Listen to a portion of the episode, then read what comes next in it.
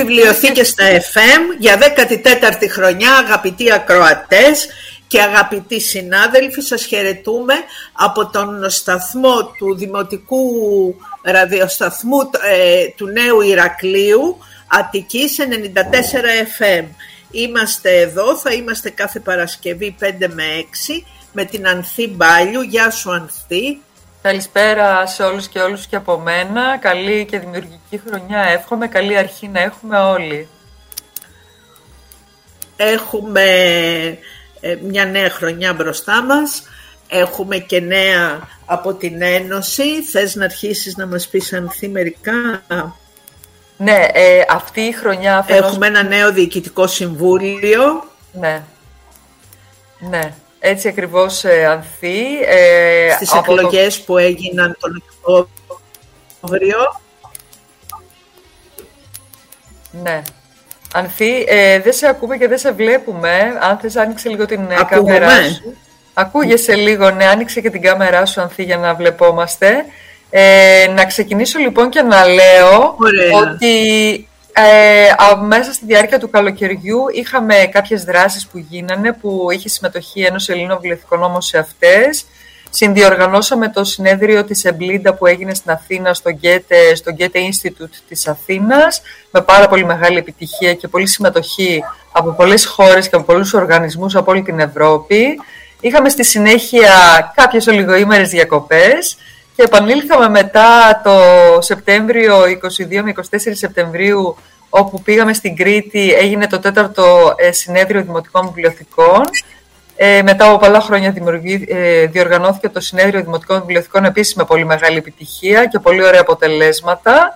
Ε, και τώρα τον Οκτώβριο συμμετείχαμε και ως Ένωση στο συνέδριο Ακαδημαϊκών Βιβλιοθηκών που έγινε στην Κέρκυρα, ε, που ανέλαβε την διοργάνωση το Ιόνιο Πανεπιστήμιο της Κέρκυρας Επίσης με πολύ μεγάλη επιτυχία και αποτελέσματα όμορφα, εργασίες πάρα πολύ ωραίες. Ε, και στο ενδιάμεσο γίναν φυσικά και είχαμε και τις εκλογές της Ένωσης Ελλήνων Βληθικονόμων, όπου είχαμε ένα καινούριο διοικητικό συμβούλιο, με κάποια παλαιότερα μέλη να συνεχίζουν τη θητεία τους και είχαμε και την ε, εισαγωγή κάποιων νέων μελών. Οπότε, αν σου δίνω το λόγο να πεις ε, εσύ ποια είναι η σύνθεση του νέου Διοικητικού Συμβουλίου. Έχουμε λοιπόν, ναι, ε, είναι στην Προεδρία υποφαινομένη, αντιπρόεδρος η Αργυρό η Τζορμπατζάκη, γενική γραμματέας η Σταυρούλα Ικουρία από το Εθνικό Μετσόβιο Πολυτεχνείο, ταμείας ο Αντώνης Ομουρίκης από το ΟΠΑ, ειδική γραμματέας η Μαρία Κορκίδη από από τη Δημοτική Βιβλιοθήκη Κερατσινίου, υπεύθυνη εκδηλώσεων η Μαρία Ιφούφλια από την Δημοτική Βιβλιοθήκη Πυραιός. Και μέλη ο Άρης Μπασμαδέλης από το Σχολή Μουσικών Σπουδών του Απιθή, η Αλεξάνδρα Τριάντη από την Ασπέτη και ο Σπύρος Κουρλούρης ε, από το από τα Γενάδιο Βιβλιοθήκη. Ε, στο ψηφοδέλτιό μας αντιπληρωματικά μέλη είναι η Χριστίνα η Μιχελίδου, η Εύη η Μπατάλα και η Ανθή Μπάλιου, οι οποίες ε, τις μνημονεύω γιατί και οι τρεις έχουν αναλάβει ε, δραστηριότητες και υπευθυνότητες στη δράση της Ένωσης και στις, ε, ε, και στις επιτροπές της ομάδας εργασίας. Ε, η Ένωση όμως έτσι μέσα στο πνεύμα εξωστρέφειας που, έχει, που προσπαθεί να καλλιεργήσει ε, ε, συνεργάζεται και, για δράσεις που δεν είναι αμυγός δικές της αλλά υποβοηθάει στην, στη δημοσιοποίησή τους και την προβολή τους ή συμμετέχει με, με τα μέλη της εαυτές. Ένα τέτοια, μια τέτοια δράση είναι η πρώτη, το πρώτο θέμα της σημερινής μας ε, εκπομπής που είναι ένα σεμινάριο τρισδιάστατης εκτύπωσης που θα λάβει χώρα τη Δευτέρα διαδικτυακά. Είναι πολύ σημαντικό. Έχουμε εδώ το συνάδελφο Μανώλη Κουκουράκη που είναι Διευθυντής της Βιβλιοθήκης του Πανεπιστημίου Κρήτης. Ε, καλησπέρα Μανώλη και ευχαριστούμε πολύ που δέχτηκε στην πρόσκλησή μας να συζητήσουμε αυτό το θέμα. Καλησπέρα και από μένα. Καλή αρχή στη νέα χρονιά αυτή της εκπομπής ε, και εύχομαι επίσης να πάει πάρα πολύ καλά όλη τη χρονιά όπως και τα προηγούμενα χρόνια. Σας ευχαριστούμε πάρα πολύ κύριε Κουκουράκη. Μας κάνετε ποδαρικό σήμερα, εσείς και οι κυρίες που έχουμε στη συνέχεια στο δεύτερο μέρος της εκπομπής, για την πρώτη μας εκπομπή. Επομένως, ε, να πούμε ότι ο κύριος Κουκουράκης είναι διευθυντής της Βιβλιοθήκης του Πανεπιστημίου Κρήτης ε, και είναι εδώ πέρα για να μας ε, μιλήσει για τη διοργάνωση ενός διαδικτυακού σεμιναρίου που πρόκειται να γίνει την ερχόμενη Δευτέρα, κύριε Κουκουράκη.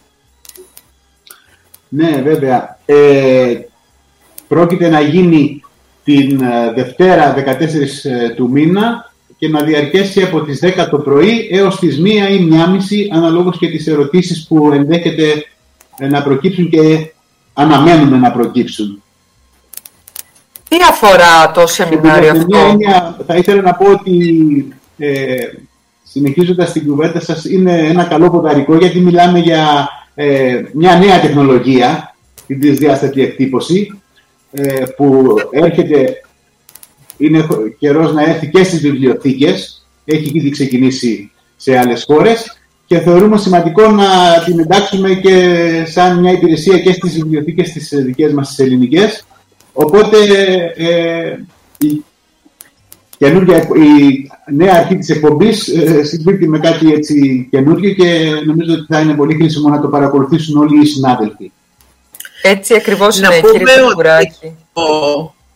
Να πούμε ότι αυτό το σεμινάριο είναι αποτέλεσμα ε, της συνεργασίας ε, κάποιων ευρωπαϊκών ε, βιβλιοθηκών, όπως είναι η Βιβλιοθήκη του Πανεπιστημίου Κρήτης, η Βιβλιοθήκη του Πανεπιστημίου Πυραιός, του Πανεπιστήμιου της Τιμισοάρα στη Ρουμανία, οι, ε, οι βιβλιοθήκες από τη Σλοβακία, την Πορτογαλία, την Ιρλανδία και την Ισπανία και έχουν ε, με στα πλαίσια του προγράμματος Erasmus Plus ε, με σκοπό να δημιουργήσουν ε, μαθήματα εκπαίδευσης στην, στην τρισδιάστατη εκτύπωση. Αυτό είναι για, για βιβλιοθήκες και για βιβλιοθηκονόμους ή για φοιτητές και σπουδαστές ή μαθητές και για το ευρύ κοινό ακόμη. Αυτό είναι πολύ σημαντικό και έχει σημασία να το προχωρήσουμε και στην Ελλάδα για πολλές προς όφελος των αναγνωστών. Είναι μια υπηρεσία ε, σημαντική. Ε, για να παρακολουθήσετε πρέπει να συμπληρώσετε τη φόρμα που θα βρείτε στις ιστοσελίδες των δύο βιβλιοθηκών Πανεπιστημίου Κρήτης και Πανεπιστημίου Πυραιός και στα μέσα κοινωνικής δικτύωσης. Και θα σας, μόλις κάνετε την εγγραφή θα σας σταλούν οι οδηγίες ε, σύνδεσης. Εγώ ήθελα να ρωτήσω ε, γιατί άστατη εκτύπωση της βιβλιοθήκης, κύριε Κουκουράκη; Ωραία. Ε, λοιπόν, είπαμε ε, να συμπληρώσω μόνο αν πει αν με... Τι είναι αυτό που φέρνουμε στις βιβλιοθήκες; Ωραία. Ναι, ναι. Πρώτον, οι βιβλιοθήκες ε, δεν ήταν ποτέ αποθήκες βιβλίων. Ήταν πάντα εργαστήρια, ε, χώρους που έχουν δημιουργηθεί για κοινή χρήση, χρήση από ευρύ κοινό, από το ευρύ κοινό μιας κοινότητας και για πρόσβαση σε πόρους μάθησης και βεβαίως εμπλουτισμού γνώσεων. Ε, η εισαγωγή των νέων τεχνολογιών είναι μέρος της αποστολής των βιβλιοθηκών και επίσης και ως εκ τούτου και η εισαγωγή των τρισδιάστατων εκτυπώσεων. Τώρα, τι είναι η τρισδιάστατη εκτύπωση; Είναι κατασκευή αντικειμένων ε, στην πραγματικότητα δεν είναι ακριβώς εκτύπωση, είναι δημιουργία αντικειμένων χρησιμοποιώντας ένα ε, μηχάνημα που μοιάζει αρκετά με εκτυπωτή και διάφορων ειδών υλικά τα οποία, ε, τα οποία ο εκτυπωτής με βάση σχέδια που του δίνουμε αναπαράγει τη διάστατη μορφή.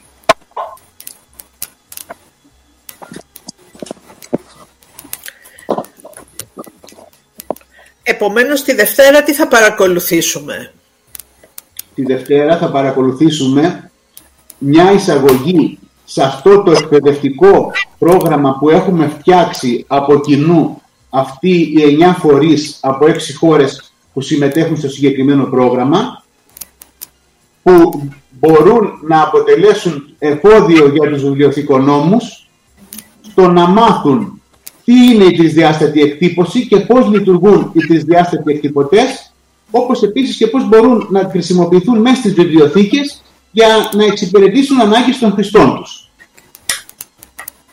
Κυρία Κουκουράκη, θα μπορούσα να ρωτήσω κάτι κι εγώ.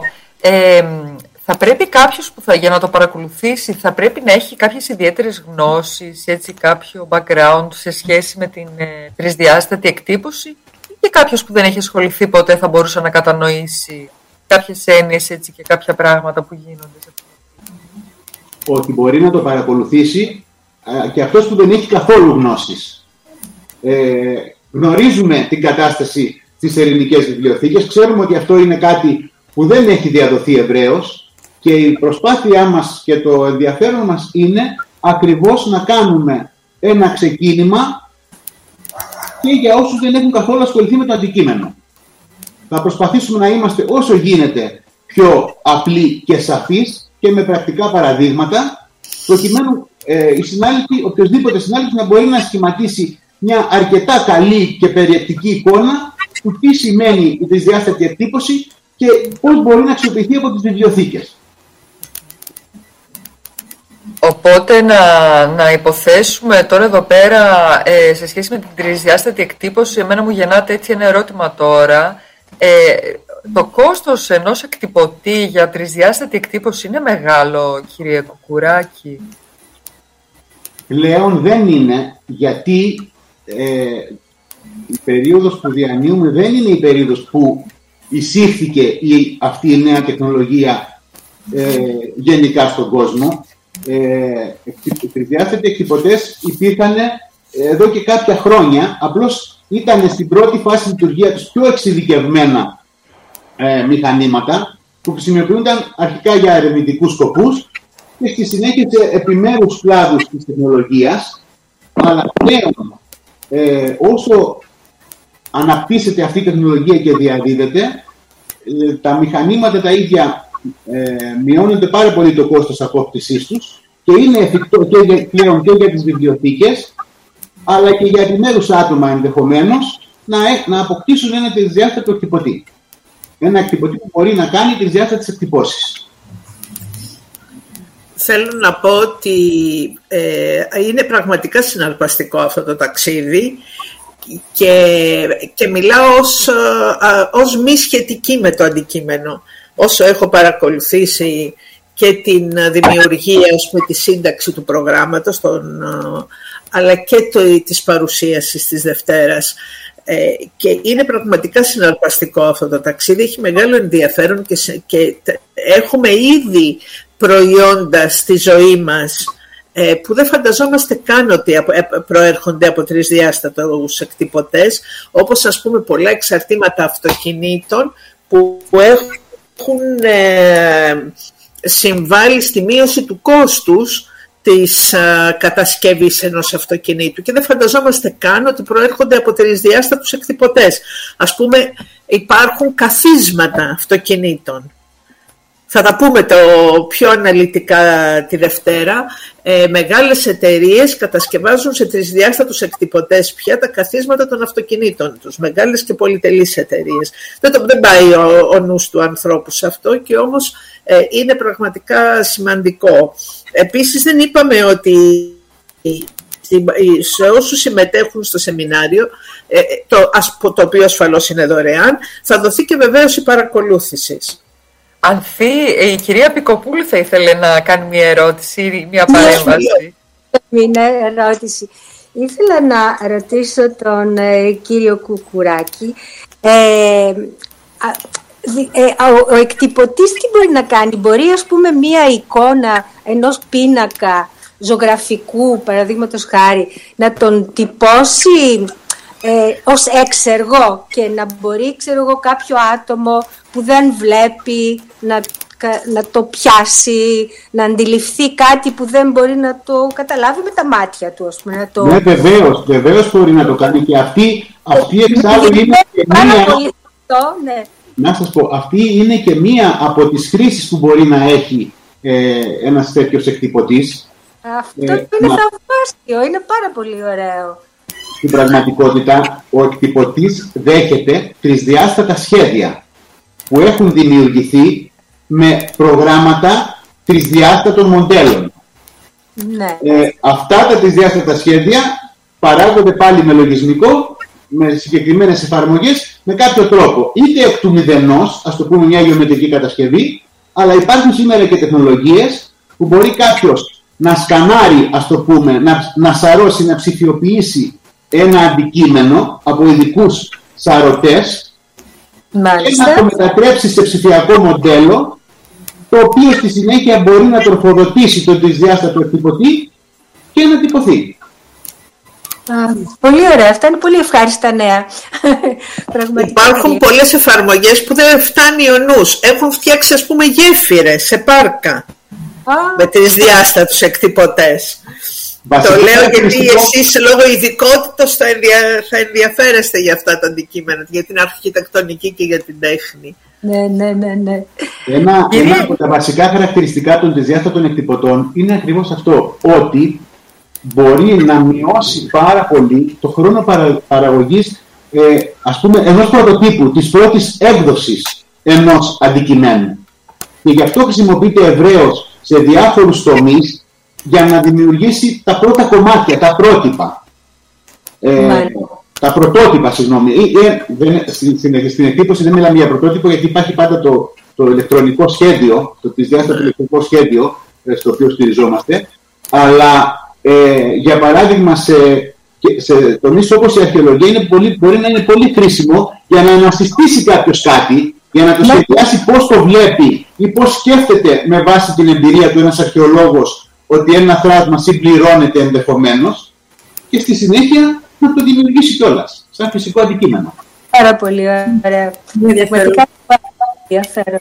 Κύριε Κοκουράκη, να ρωτήσω κάτι τελευταίο ενδεχομένως. Ε, εδώ στις ελληνικές βιβλιοθήκες στην Ελλάδα, πόσες βιβλιοθήκες έχουν τέτοιους εκτυπωτές, Έχετε εικόνα; Ναι, όσο γνωρίζουμε από μια έρευνα που είχαμε κάνει, ε, στην πραγματικότητα δεν υπάρχουν τις διάστατοι εκτυπωτές σε, σε ελληνικές βιβλιοθήκες και αυτός ήταν και ένας λόγος που οι φορείς εμείς που συμμετέχουμε σε αυτό το έργο ξεκινήσαμε, ε, ε, κάναμε μια πρόταση στην Ευρωπαϊκή Ένωση ε, για να αναπτύξουμε ένα τέτοιο πρόγραμμα και αρχίσαμε να ολοκληρώνουμε. Αυτή τη στιγμή σίγουρα υπάρχουν στη βιβλιοθήκη του Πανεπιστημίου Κρήτης και στη βιβλιοθήκη του Πανεπιστημίου Πυραιός.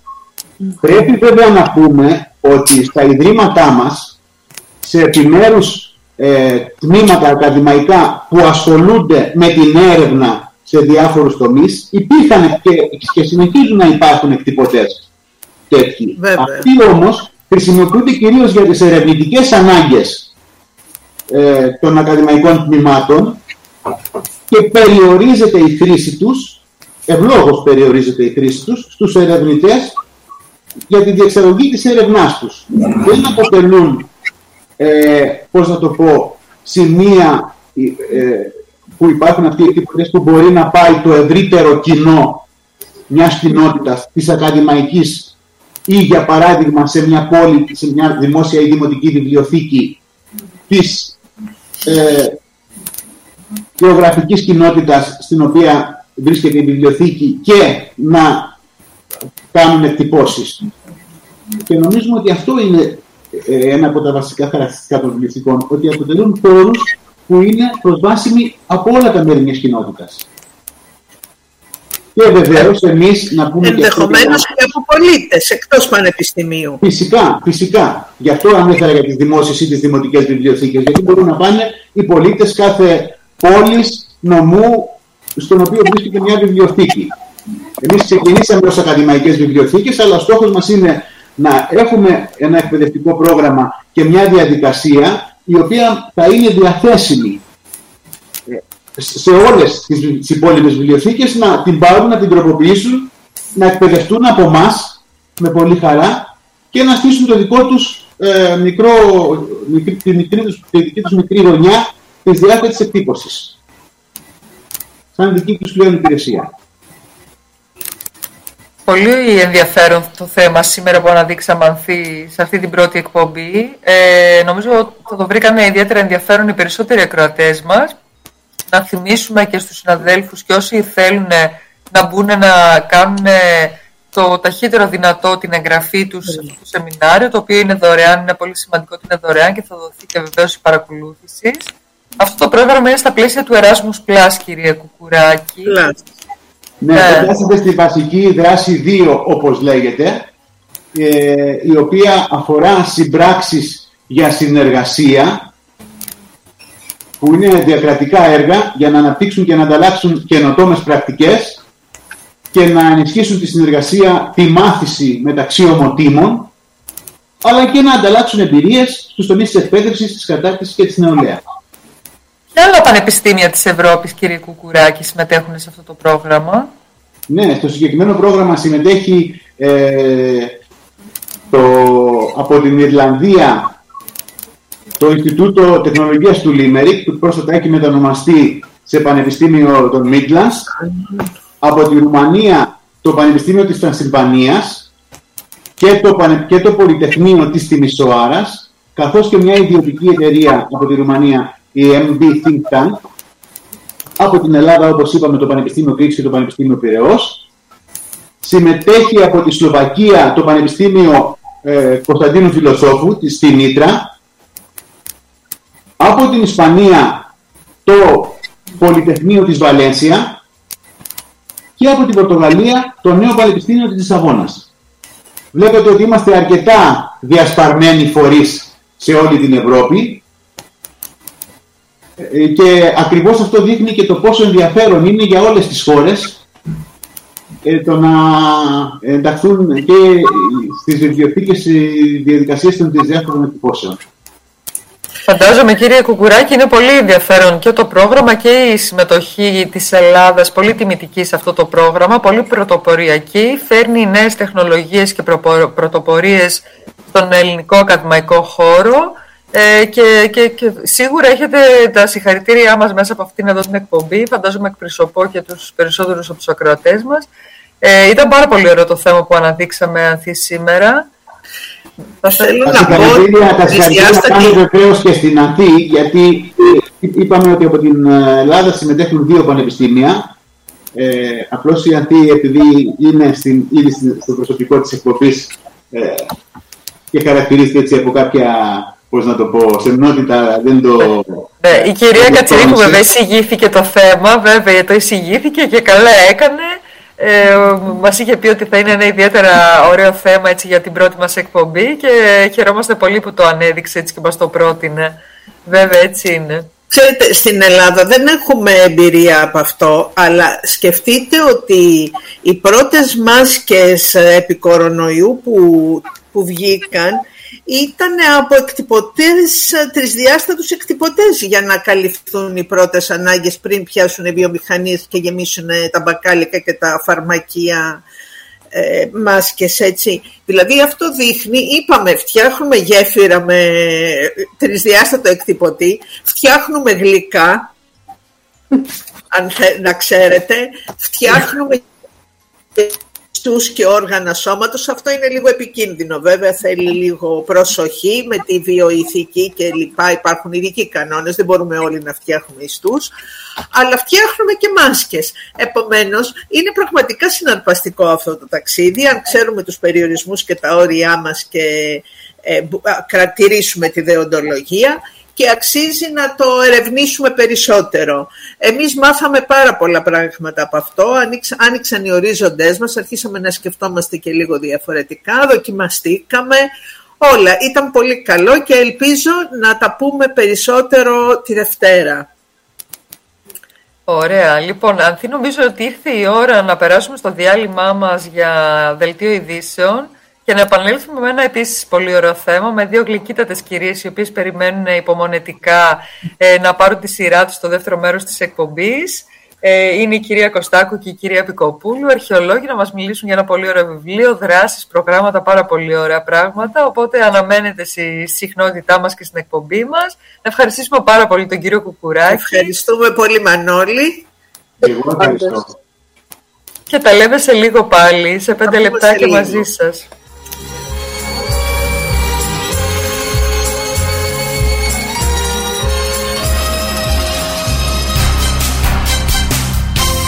Επικοινωνία 94 FM.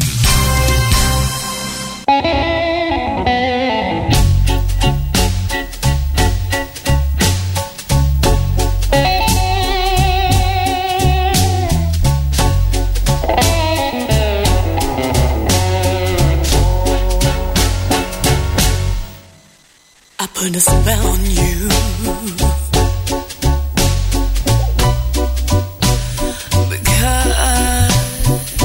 you're my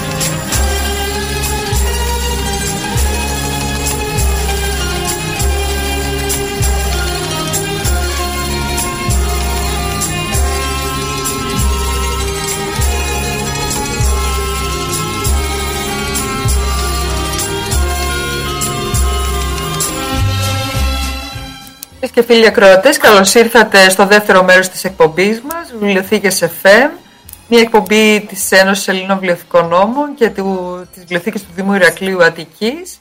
Είμαστε εδώ πέρα μαζί σας και φέτος, στην πρώτη μας εκπομπή με την Αθήτη Κατσιρίκου ε, και στην επιμελή της εκπομπής στην Φρόσα την Παυλίδου. Ε, και σήμερα τώρα στο δεύτερο μέρος έχουμε τη χαρά να φιλοξενούμε δύο πολύ όμορφες κυρίες, έτσι επειδή εμείς βλεπόμαστε τώρα εδώ πέρα από την πλατφόρμα που συνδεόμαστε είναι η Φωτεινή Κωστάκου και η κυρία Πικοπούλου. Ε, θα προλογίσω λίγο την κυρία Πικοπούλου εγώ και θα δώσω το λόγο στη συνέχεια στην Ανθήνα σε προλογίσει την, ε, την κυρία Κωστάκου. Η κυρία Πικοπούλου λοιπόν ε, δεν μας είχε στείλει το βιογραφικό της, της το ζήτησα λίγο πριν ξεκινήσει η εκπομπή και δεν μπορούσα να σταματήσω να σημειώνω αυτά που μου έλεγε. Είναι πραγματικά εντυπωσιακό το βιογραφικό της. Ε, πιθανότατα ε, την ξέρετε οι περισσότεροι. Ε, είναι, η κυρία Πικοπούλου είναι αρχαιολόγος, μουσιολόγος κατά βάση στο επάγγελμα. Έχει δουλέψει παλαιότερα στο Υπουργείο Πολιτισμού, στη Διεύθυνση Μουσείων και στο Αρχαιολογικό Μουσείο ε, Αθηνών. Ε, ασχολείται με την εκπαίδευση και τώρα τελευταία είναι και ελεύθερος επαγγελματίας, κάνει κάποιες μελέτες για μουσεία. Είναι μια πολύ όμορφη συνεργασία. Το λέω πολύ όμορφη γιατί γνωρίζω την κυρία Σκαλτσά με το Αριστοτέλειο Πανεπιστήμιο Θεσσαλονίκης και το μεταπτυχιακό του, το, το οποίο διευθύνει η κυρία Σκαλτσά και φαντάζομαι κάνουν πολύ ωραία πράγματα και εκεί. Οπότε κυρία Πικοπούλου σας καλωσορίζουμε στην εκπομπή μας. Καλώς σας βρίσκουμε.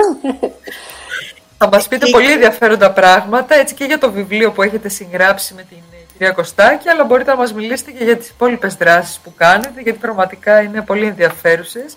Οπότε Ανθή έχεις το λόγο. Η, Φωτεινή, η κυρία Φωτεινή Κωστάκου λοιπόν είναι μελετήτρια του Άγγελου Σικελιανού, αυτού του σπουδαίου Έλληνα ποιητή. Είναι διδάκτορ νέας ελληνικής φιλολογίας και αρχαιολόγος. Έχει εργαστεί ως φιλόλογος και καθηγήτρια τέχνης, ως επιστημονική ερευνήτρια για το Μουσείο Άγγελου Σικελιανού στη Λευκάδα και στο πρόγραμμα συνομιλώντας με τον Άγγελο Σικελιανό της Art Together, ενώ πρόσφατα διορίστηκε στη δημόσια εκπαίδευση. Καλωσορίσατε κυρία Κωστάκου, έχουμε πολλά να πούμε. Θα μας πείτε και για το μουσείο. Καλώς σας βρίσκω, χαίρομαι που είμαι μαζί σας και εγώ και η κυρία Πικοπούλου. Ε, θα σας μιλήσουμε για όλα. Ε, θέλετε να ξεκινήσουμε σιγά σιγά Ξεκινήστε από το, το βιβλίο αυτό για το οποίο έτσι σας Ωραία, καλέσαμε την αφορμή. του βιβλίου. Ωραία. Ε, πρόκειται για μια επανέκδοση ουσιαστικά ε, με τον τίτλο «Άγγελος Κιλιανός, ένας νεροπόλος ποιητής». Ε, ήταν, είναι μια πολύ όμορφη συνεργασία που έχω με την κυρία Πικοπούλου αυτό το βιβλίο. Ε, θα έλεγα ότι βασικά είναι, είναι εξαιρετικό και είμαι πολύ πολύ χαρούμενη γιατί με τον Άγγελο Σκυλιανό έχω ασχοληθεί πάρα πολλά χρόνια, ήδη από το μεταπτυχιακό μου και έτσι αισθάνομαι ότι μέσα από αυτό το βιβλίο μπορώ να παρουσιάσω πολλά πράγματα που σχετίζονται και με την έρευνά μου, αλλά και με όσα ουσιαστικά ε, βίωσα και με τη συνέμασχόληση μου για το, για το Μουσείο Άγγελου Σκυλιανού, στο οποίο και συνεργαστήκαμε επίσης με την κυρία Πικοπούλου. Ε, τώρα όσον αφορά το, τον Άγγελο Σκελιανό, ε, κυρίως το διδακτορικό, ε, μελέτησα την ε, ποιήση σε σχέση με την αρχαία τέχνη στο έργο του ε, και πρέπει να σα πω ότι πέρασα πάρα πολλές ώρες ε, στην ε, βιβλιοθήκη του Δήμου Ηρακλείου Αττικής. Όταν λέω πολλές ώρες, έκλεινα 7 ώρα και 8 ώρα πολλές φορές. Ε, ήταν σπουδαία και η συνεργασία μου εκεί με τους ανθρώπους της βιβλιοθήκης και με την κυρία Φρόσο φυσικά. Και ε, θεωρώ ότι ολοκλήρωσα τις σπουδές μου σε ένα πολύ όμορφο χώρο και δεν θα το ξεχάσω ποτέ, ειλικρινά. Ε, αυτό που ήθελα να πω ότι εκείνη την περίοδο που, λοιπόν, που μελετούσα για τον ποιητή, ταυτόχρονα ε, συνεργάστηκα και με το, με το Αριστοτέλειο Πανεπιστήμιο Θεσσαλονίκη στο πρόγραμμα για τον Άγγελο Σικελιανό. Μου είχαν ζητήσει να ερευνήσω το αρχείο του ποιητή στο ΕΛΙΑ και στο Κέντρο Μικροσιατικών Σπουδών. Και εκεί γνώρισα και την κυρία Πικοπούλου, ε, με την οποία συνεργαστήκαμε πάρα πολύ όμορφα για το μουσείο. Και στη συνέχεια συνεχίσαμε τις εργασίες μας και καταλήξαμε φυσικά να έχουμε ένα υπέροχο βιβλίο στα χέρια μας αυτή τη στιγμή. Ε, θα ήθελα και η κυρία Πικοπούλου να παρουσιάσει λίγο τη δουλειά για το μουσείο που είχαμε την πολύ καλή τύχη να είμαστε μαζί. Κυρία Πικοπούλου. Ναι, ε, σε συνέχεια όσον είπε η κυρία Κωστάκου, ε, πρέπει να πω ότι το βιβλίο που, για το οποίο μιλάμε σήμερα είναι η δεύτερη έκδοση. Ε, το βιβλίο πρωτοεκδόθηκε, πρωτοπαρουσιάστηκε το 2001 ε, στο πλαίσιο ενός ε, προγράμματος ε, με τίτλο «Ταξιδεύοντας με τον Άγγελο Σικελιανό». το πρόγραμμα αυτό υποβλήθηκε στο Υπουργείο Πολιτισμού από την Art Together, είναι μια, ένας μη κερδοσκοπικός οργανισμός που προωθεί προγράμματα πολιτιστικά σε μικτές ομάδες ε, ατόμων με αναπηρία και χωρίς αναπηρία. Γι' αυτό και ο δεύτερος τίτλος είναι «Τέχνη για άτομα με αναπηρία και χωρίς». Ε, και ε, εγκρίθηκε για να χρηματοδοτηθεί από το Υπουργείο Πολιτισμού στο πλαίσιο της προσπάθειας του Υπουργείου Πολιτισμού να διευρύνει το κοινό των μουσείων ε, και ε, κυρίως να το ανοίξει και σε άτομα που είχαν κάποιες δυσχέρειες. Ε, έτσι υποβάλαμε αυτό το πρόγραμμα και χρηματοδοτήθηκε και εκτός από τα έντυπα που το παραμύθι είναι ένα από τα έντυπά του, υπήρχε και ένα δεύτερο έντυπο που είναι ένα διαδραστικό φυλάδιο ε, το οποίο χρησιμοποιείται μέσα στο μουσείο από τους επισκέπτες, κυρίως από τους νεαρούς επισκέπτες. Είχε και ε, online ε, δραστηριότητες τις οποίες μπορεί κανείς και να επισκεφθεί στο site του Μουσείου Άγγελους Σικελιανούς στη Λευκάδα. Είναι μια επίσκεψη στους χώρους με, spot, με hot spots που μπορεί κανείς να πάρει πληροφορίες και επίσης ένα παιχνίδι ανοιχτό για όλες τις ηλικίες. Ακόμη δημιουργήθηκαν και δύο εργαστήρια ζωγραφικής, ένα στη Λευκάδα και ένα στα εργαστήρια της Art Together, ε, που μαζί με την κυρία Κωστάκου δώσαμε ε, στίχους του Σικελιανού και τα μέλη του, των εργαστηρίων, τα περισσότερα είχαν προβλήματα, μετουσίωσαν τους στίχους του ποιητή σε εικαστικές δημιουργίες. Ε, τα έντυπα που τα εξέδωσε η ελληνοεκδοτική, όπως και το δεύτερο, το παρόν βιβλίο, ε, διανέμονταν και διανέμονται ακόμη δωρεάν. Ε, θέλω να πω ότι ε, το βιβλίο από εξ αρχής γράφτηκε, θα σας μιλήσει η κυρία Κωστάκου έτσι, για την σύλληψη της ιδέας, αλλά εξ αρχής είχε σαν στόχο να είναι προσβάσιμο σε όλα τα είδη κοινού, ε, στα παιδιά, σε, σε ενήλικες, σε τρίτη ηλικία. Ε, γι' αυτό και είναι, ε, τα κείμενα είναι απλά, προσιτά, σε μεγαλογράμματη γραφή και επιπλέον υπάρχει και τρόπος να, τα, να ακούσει κανείς την αφήγηση του παραμυθιού με τη χρήση QR code. Αυτό έγινε για, για να μπορούν άτομα με προβλήματα όρασης, αλλά τελικά είναι κάτι που ε, βοηθάει όλους μας. Ε, έτσι ε, θα έλεγα ότι το βιβλίο ενώ είναι παραδοσιακό, συγχρόνως κάνει χρήση των νέων τεχνολογιών που είναι από τα ζητούμενα των ημερών μας. Ε, θα έλεγα η Φωτεινή που είχε και την ιδέα να μας μιλήσει για την σύλληψη αυτού του ε, τρόπου συνάντησης του Δελφινιού με τον Σικελιανό και τα όσα ε, ο ένας αφηγείται στον άλλο.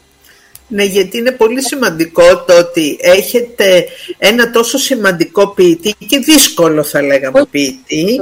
Ε, καταφέρατε με διαφορετικές μορφές τέχνης αλλά και με παιχνίδι και με διάβασμα να το δώσετε ε, στους νέους ε, και στα παιδιά να, να, να το προσεγγίσουν και να, το να τον αγαπήσουν γιατί αξίζει να αγαπηθεί αλλά και δώσατε και αυτές τις διαφορετικές μορφές, εναλλακτικές μορφές που να ε, τον προσεγγίζουν και άλλες κατηγορίες πληθυσμού και αναγνωστών όπως είναι, είπατε, οι άτομα με προβλήματα όρασης και άλλοι.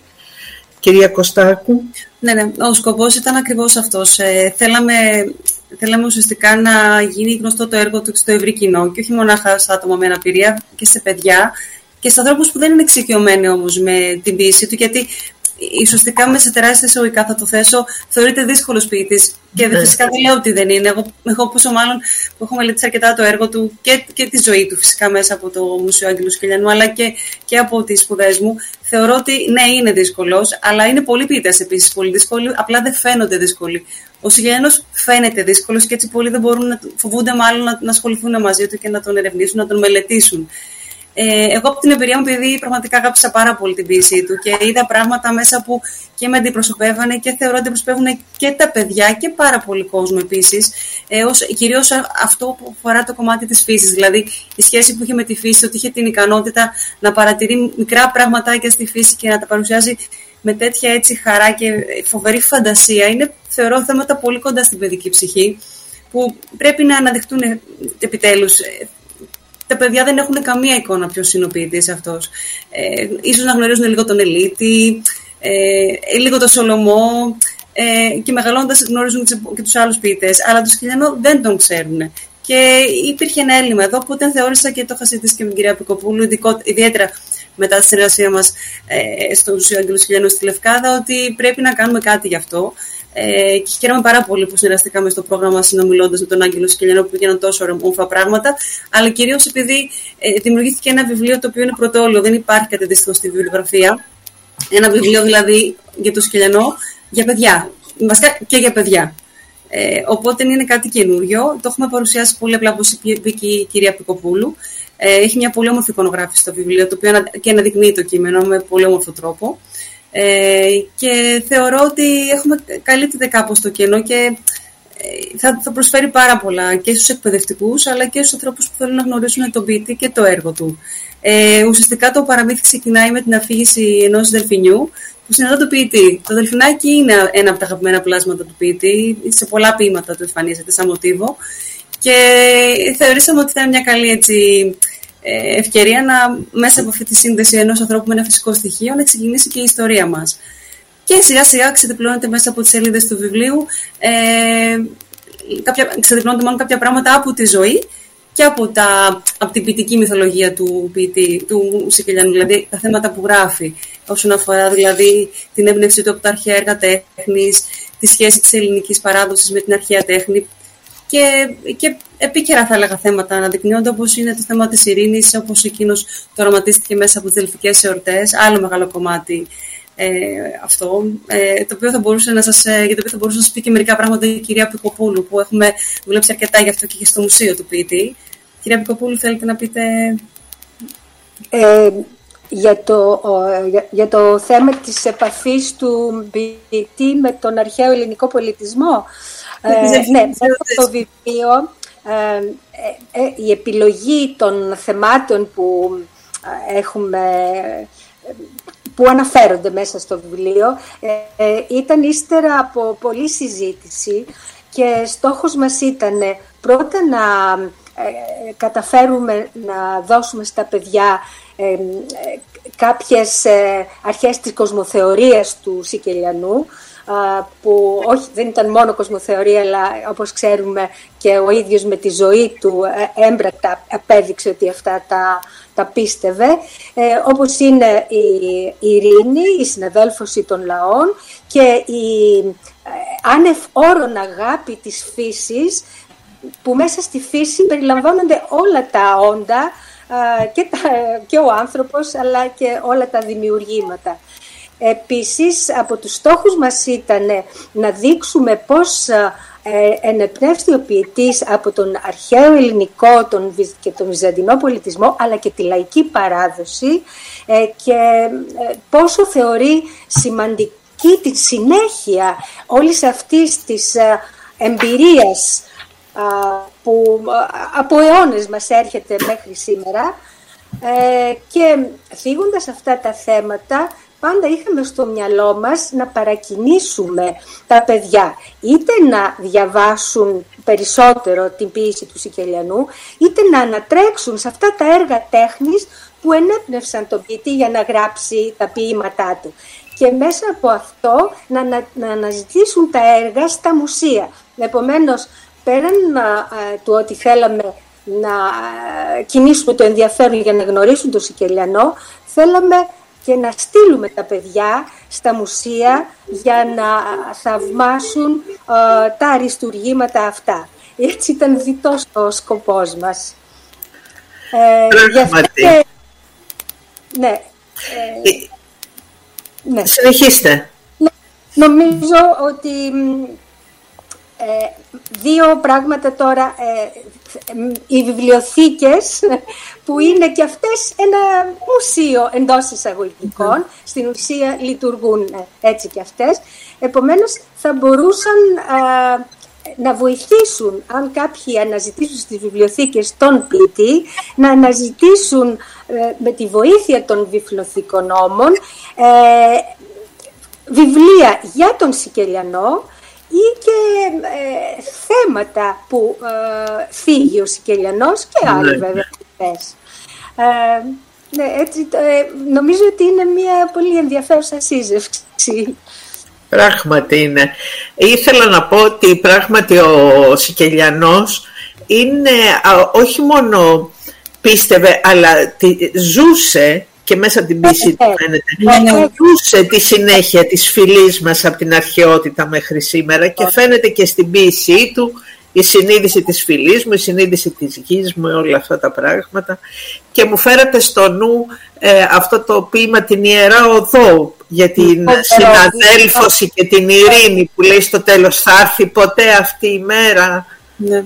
Γενικότερα θίγει στο έργο του ε, στοιχεία και πολύ επίκαιρα. Δηλαδή, πέρα από το, το θέμα της ειρήνη που τώρα το βιώνουμε αρκετά με τον πόλεμο που γίνεται αυτή τη στιγμή, ε, αλλά και το θέμα του, του περιβάλλοντος. Δηλαδή, ε, είχε μιλήσει από πάρα πολύ νωρίς στα πεζά του κείμενα για, τη, για την αγωνία του, ότι καταστρέφουμε το περιβάλλον και μάλιστα έλεγε ότι αυτό ε, ήδη πάρα πολύ νωρίς ήταν πολύ μπροστά από την εποχή του και ε, πέρα, πέρα από την αγάπη του για την τέχνη και για τους μύθους που είναι και πολύ κοντά στα παιδιά, θεωρώ ότι είναι ένας άνθρωπος που έκανε τη ζωή του πράξη, μάλλον την πίστη του την έκανε ναι, πράξη ζωής ουσιαστικά. Και αυτό είναι, είναι εξαιρετικά δύσκολο, γιατί στη θεωρία πολλοί άνθρωποι μένουν, ενώ στην πράξη περνάνε λίγοι.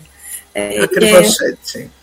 Ναι. Έχει γίνει το βιβλίο σας όπερα; Ε, η αλήθεια είναι ότι μέσα από όλη αυτή τη διαδικασία και μέσα από όλη αυτή την δραστηριότητα γύρω από το βιβλίο του θεωρήσαμε ότι πρέπει λίγο να ζωντανέψει ο λόγος. Δηλαδή, πέρα από τα γραπτά του, τα ποίηματά του και όλο του το έργο, ε, ήταν μια καλή ευκαιρία να βασιστούμε πάνω στο βιβλίο και να προχωρήσουμε λίγο παραπέρα. Οπότε ναι, μπήκα έτσι στην περιπέτεια και έγραψα ένα λιμπρέτο και ένας πολύ καλός μουσικός συνθέτης, ο κύριος Δημήτρης Καθαρόπουλος, έγραψε μια υπέροχη μουσική. Και έτσι ε, δημιουργήσαμε μια όπερα δωματίου, παραμυθική όπερα, η οποία παρουσιάστηκε πολύ πρόσφατα στο Μέγαρο Μουσικής Αθηνών ε, με, ένα εξαιρετικό, με εξαιρετικούς καλλιτέχνες. Και έγινε μια πολύ όμορφη δουλειά. Ουσιαστικά αναβίωσαν στίχοι του ποιητή. Ε, θέματα που θίγουμε και στο παραμύθι ε, Άγγελος Κελιανός, ένας Ιεροπόλος ποιητής. Ε, αλλά και άλλα θέματα συναφή που ουσιαστικά ε, φέρνουν πιο κοντά ακόμα τον κόσμο με το ποιητικό του σύμπαν. Ε, μύθους όπως ο μύθος της Αριάδνης που την εγκατέλειψε ο Αθησέας στην Άξο, ε, την ε, αναδεωμένη Αφροδίτη ε, τους, τον, ε, το μύθο του Διονύσου και τους, με, τον, με τους τυρινούς πειρατές που ουσιαστικά τον είχαν χμαλωτήσει και ε, πάνω στην τρέλα τους μεταμορφωθήκαν σε δελφίνια οι πειρατές. Ε, όμορφα, πάρα πολύ όμορφα θέματα, τα οποία τα παιδιά τα πάνε πάρα πολύ και ε, λίγο ζωντανεύσαμε κάποια από αυτά και έμεινε κάτι πάρα πολύ όμορφο που ευελπιστούμε να συνεχίσουμε να το παρουσιάζουμε και αυτό παράλληλα. Κυρία Κωστάκου, θα έρθετε και Θεσσαλονίκη, αυτό ήθελα να σας ρωτήσω. Ε, σε άλλες πόλεις, θα το θέλατε. Θέλαμε, πάρα πολύ. Ελπίζουμε να πάμε και στην επαρχία σε, κάποια, σε κάποιες σκηνές, σε κάποιους χώρους. Ε, θα το δούμε, θα το προσπαθήσουμε πάρα πολύ. Γιατί μέσα, και μέσα από, γιατί ο Σουσκελιανός ουσιαστικά πίστευε στο πάντρεμα των τεχνών. Ε, χαρακτηριστικό παράδειγμα είναι οι δελφικές εορτές που είχαν μέσα ένα σωρό θεάματα και πάντα υπήρχε ο λόγος, ε, η μουσική, το θέατρο και αυτό θέλουμε κι εμείς ε, να κάνουμε, δηλαδή να υπάρχει αυτό το πάντρεμα των τεχνών. Πολύ ωραία. Ήταν πάρα πολύ ωραία η συζήτηση που είχαμε τώρα στο δεύτερο μέρος. Πάρα πολύ ωραίο το θέμα. Ε, Ανθή, νομίζω συμφωνείς. Ναι. Πάρα πολύ σημαντικά όλα αυτά που είπαμε, γιατί είναι και ένας ποιητής που δεν ακούγεται συχνά. Θα ωραία. Να... Ναι, κύριε Πικοπούλου, ναι, για να ολοκληρώσουμε και το δεύτερο μέρος η δεύτερη έκδοση του βιβλίου με τον τίτλο πια Άγγελος Σικελιανός, ένας ονειροπόλος ποιητής, ε, εκτός από την αφήγηση στα ελληνικά, περιλαμβάνει και αφήγηση στα αγγλικά και στα γαλλικά και έτσι δίνεται η ευκαιρία και σε κοινό ξενογλωσσό να απολαύσει ε, το, το κείμενο. Ε, και ε, ήθελα να πω ότι και η αφήγηση δεν είναι απλά ένα διάβασμα, αλλά είναι, έχει μουσική υπόκρουση, η ελληνική, όχι τα αγγλικά και τα γαλλικά, ε, και εναλλαγή ρόλου. Είναι όλες, λίγο όλες θεατρικό. ναι, έτσι, λίγο θεατρικό. Και με αυτό το βιβλίο που ε, κυκλοφορεί και παρακινεί έτσι, τον κόσμο να γνωρίσει τον Σικελιανό, θα ήθελα να πω ότι όσοι έχουν ευκαιρία να δουν το Μουσείο Άγγελου Σικελιανού στη Λευκάδα, νομίζω ότι θα πάρουν πάρα πολλές πληροφορίες για την ζωή του ποιητή, τη ζωή της Εύα Σικελιανού που φέτος κλείνουν και 70 χρόνια από το θάνατό της μια τόσο σημαντική προσωπικότητα.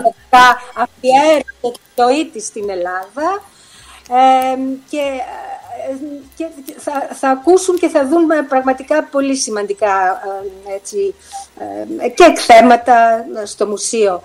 Ε, να προσθέσω ακόμη ότι στην καινούρια έκδοση υπάρχει μέσω πάλι QR code και μία διασύνδεση με μία εκπομπή της ΕΡΤ όπου μπορεί κανείς να ακούσει τον, τον Σικελιανό να απαγγέλει το ποίημα του μέγιστον μάθημα, δηλαδή την ίδια τη φωνή του Σικελιανού, αλλά και την Εύα Σικελιανού σε μια πρωτότυπη ηχογράφηση του 1952, να αφηγείται πώς πρώτο συναντήθηκε με τον Σικελιανό και πώς αμέσως τα όνειρά τους τέριαξαν διαβίου. Ναι, αυτό να, να προσθέσω.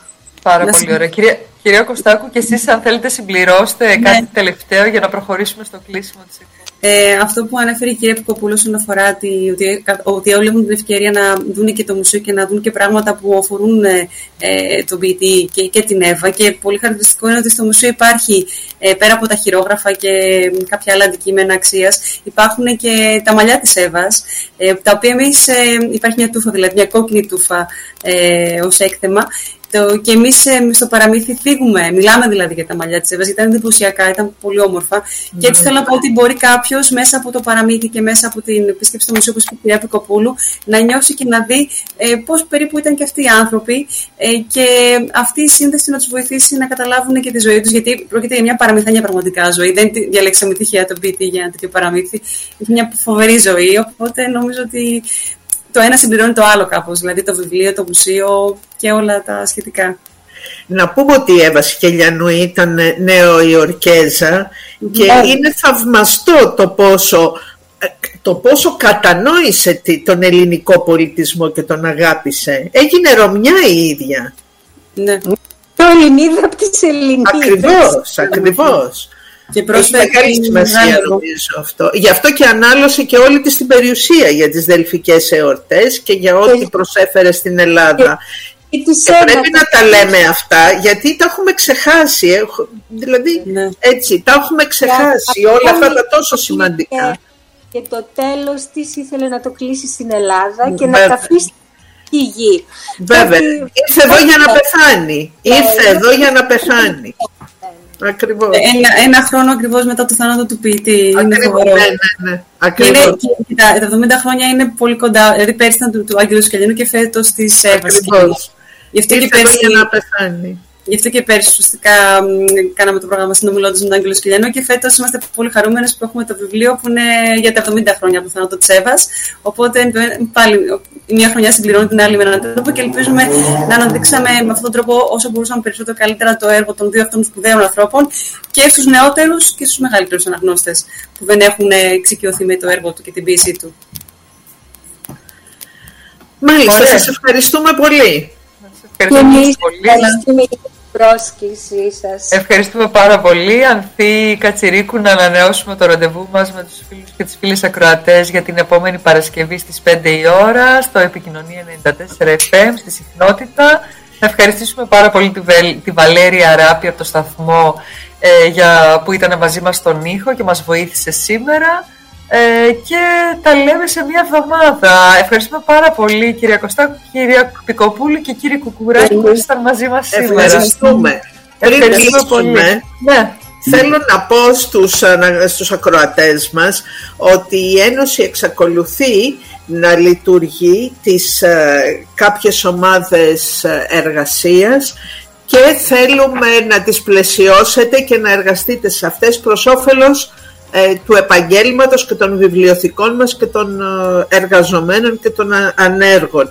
Ε, η μία ομάδα εργασίας είναι η ομάδα προβολής, ομάδα λαϊκών βιβλιοθηκών, δημοτικών και δημοσίων, επαγγελματικών θεμάτων, διαβίου μάθησης, καταστατικού, media literacy, βιβλιοθηκών υγείας, Dewey και μουσικών βιβλιοθηκών. Στείλτε μας στο email της Ένωσης το ενδιαφέρον σας να συμμετέχετε σε αυτές τις α, ομάδες. Καλή σας νύχτα, ραντεβού για την επόμενη Παρασκευή. Καληνύχτα, γεια σας. Γεια σας.